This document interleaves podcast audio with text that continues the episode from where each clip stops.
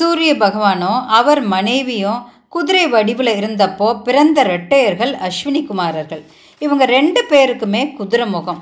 ஒருத்தர் பேர் நாசத்யா அதாவது அசத்தியம் இல்லாதவர் சத்தியமே உருவானவர்னு அர்த்தம்.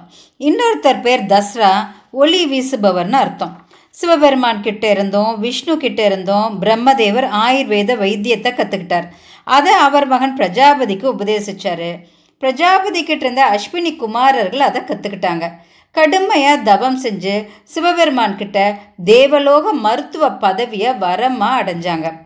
நோயாளிகளை குணப்படுத்துறது ஆபத்தில் மாட்டிக்கிட்டவங்கள வேகமாக போய் காப்பாற்றுறது தொல்லையில் சிக்கிட்டவங்க கஷ்டத்தை போக்குறது தீயில் மாட்டிக்கிட்டவங்க கடலில் மாட்டிக்கிட்டவங்கள காப்பாற்றுறதும் இவங்க தான் மனுஷங்களுக்கும் தேவர்களுக்கும் முதல் மருத்துவர்களும் இந்த அஸ்வினி குமாரர்கள் தான் அறுவை சிகிச்சைங்கிறதே முதல்ல அஸ்வினி குமாரர்களால் தான் உருவாக்கப்பட்டது. கால் இழந்த ஒருத்தருக்கு செயற்கையாக இரும்பு காலை பொருத்தினதாகவும் கண் இழந்த ஒருத்தருக்கு பார்வை வரச் செய்ததாகவும் ரிக்வேதத்தில் ஒரு குறிப்பு இருக்குது. அஸ்வினி குமாரர்கள் தான் யானை தலையை விநாயகருக்கு பொருத்தினாங்க. அப்புறம் சிவபெருமான் விநாயகருக்கு உயிர் தந்தார். இவங்க என் நேரமும் உலகத்தை சுற்றி வந்துட்டே இருப்பாங்க. அப்படி அவங்க நம்ம கிட்ட வர்றப்போ நம்ம மனசில் நினைக்கிறது அது நல்லதாக இருந்தாலும் சரி தப்பாக இருந்தாலும் சரி அப்படியே பலிக்கட்டும்னு அதாவது ததாஸ்துன்னு சொல்லிட்டு போயிடுவாங்க. இந்த அஸ்வினி குமாரர்கள் இறைவன் அருளால் இருபத்தேழு நட்சத்திரத்தில் முதல் நட்சத்திரமான அஸ்வினி நட்சத்திரமாக வானத்தில் ஒளி வீசுகிற பேரை அடைஞ்சாங்க. ஒரு தடவை மகரிஷி ததீசி இந்திரன் கிட்ட பிரம்ம வித்யையை கற்றுக்கிட்டார் பிரம்ம வித்யைங்கிறது நோய்வாய்ப்பட்டிருக்கிற மனுஷங்களை இறக்காம காப்பாற்றுற மந்திரம். இது யாருக்கும் கற்றுக் கொடுக்கக்கூடாதுன்னோ மீறி கற்றுக் கொடுத்தா அவங்க தலை ஆயிரம் துண்டுகளாக சிதறி போயிடும்னு இந்திரன் கண்டிச்சார். அஸ்வினி குமாரர்கள் ததீசி மகரிஷி கிட்ட பிரம்ம வித்யையை சொல்லி கொடுக்கணும்னு கேட்டாங்க. ஒருத்தங்க கேட்குறப்போ நாம கற்றுக்கிட்ட வித்யையை சொல்லி கொடுக்காம இருக்கிறத அதர்மம்னு நினைச்சார் ததீசி மகரிஷி. இந்திரனோட கண்டிப்பான உத்தரவை தெரிஞ்சுக்கிட்ட அஸ்வினி குமாரர்கள் ததீசியோட தலையை எடுத்துட்டு அவருக்கு குதிரை தலையை வச்சாங்க. ததீசி மகரிஷியும் பிரம்ம வித்யையை அவங்களுக்கு கற்றுக் கொடுத்தார். இது தெரிஞ்ச இந்திரன் ததீசி மகரிஷி தலையை வெட்டினார். அஸ்வினி குமாரர்கள் ததீசி மகரிஷிக்கு திரும்பியும் அவர் தலையவே வச்சாங்க.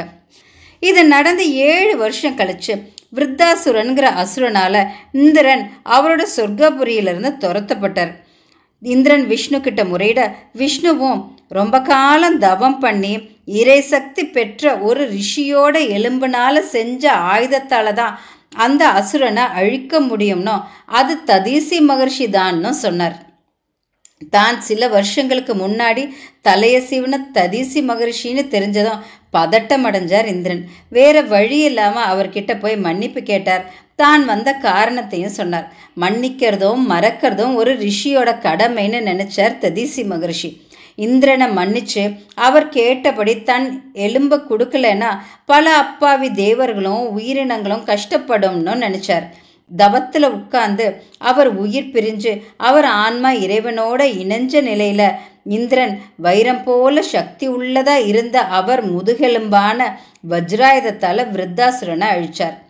பழைய பகையை மறந்து இன்னல்ல இருக்கும் சமூகத்தோட நலனுக்காகவோ அல்லது பலரோட நலனுக்காகவோ தன்னைத்தானே தியாகம் பண்ணுறதை எடுத்துக்காட்டுறது இந்த சரித்திரம். ராமர் கைகேய மன்னிச்சது மாதிரி.